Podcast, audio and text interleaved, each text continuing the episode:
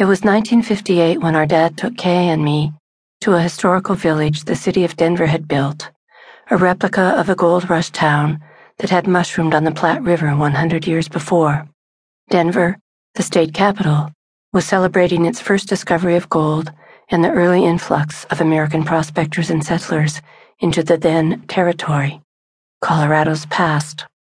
A new population, a new way of life beginning then. I remember the somewhat nondescript cabins, and, probably because of my interest in calf roping, asking my dad a few questions about rope making. The historical set, a main street, was lifeless but not foreign, easy to compare to the log cabins and lodges we knew in our mountains. The fabricated street was similar to those of the old small mountain towns we drove through on the way to the family cabin near Grand Lake.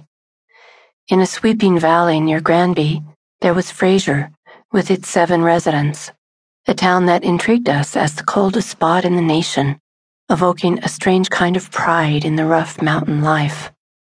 Among its four or five wooden buildings was an identifiable post office, a dark storefront. A slight smell of horse manure gave witness to the fact that lives went on, though the place reeked of both the manure and the neglect.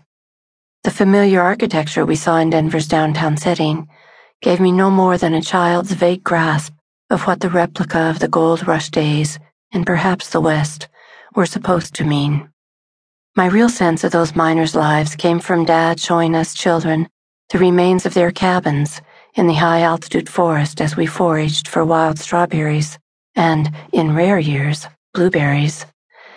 Gaskill Gold Mine, a few hours' hike above our log cabin, made history real, especially when finding remnants of rusted mattress springs and just outside our cabin's front door, old tins from the saloon in a hollow that had been used as a dump. History became more complex later when, as a 25 year old, I read the story of Geronimo, written by a man who had been in the Washington, D.C. administration at the time of the government's attacks on and capture of the resistant Apache leader.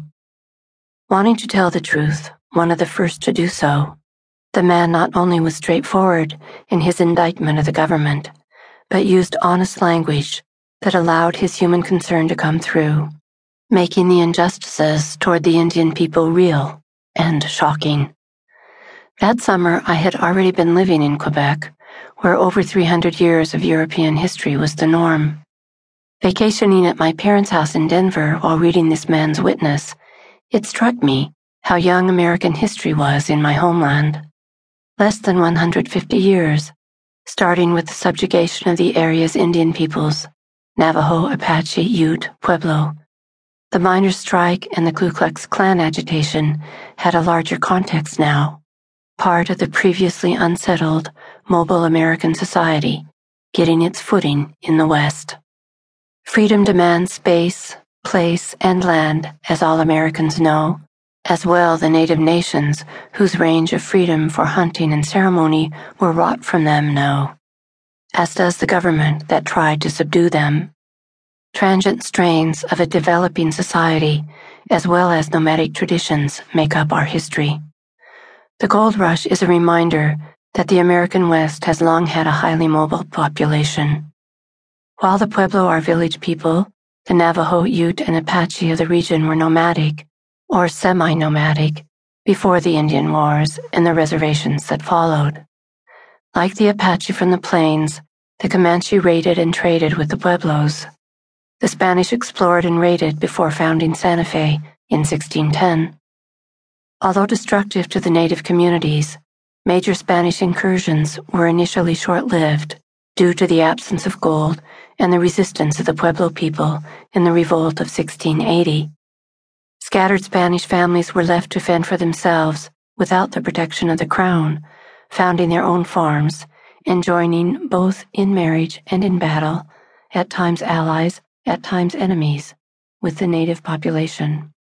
General Diego de Vargas's reconquest for Spain in 1692 brought both upheaval and eventual reconciliation between the Spanish.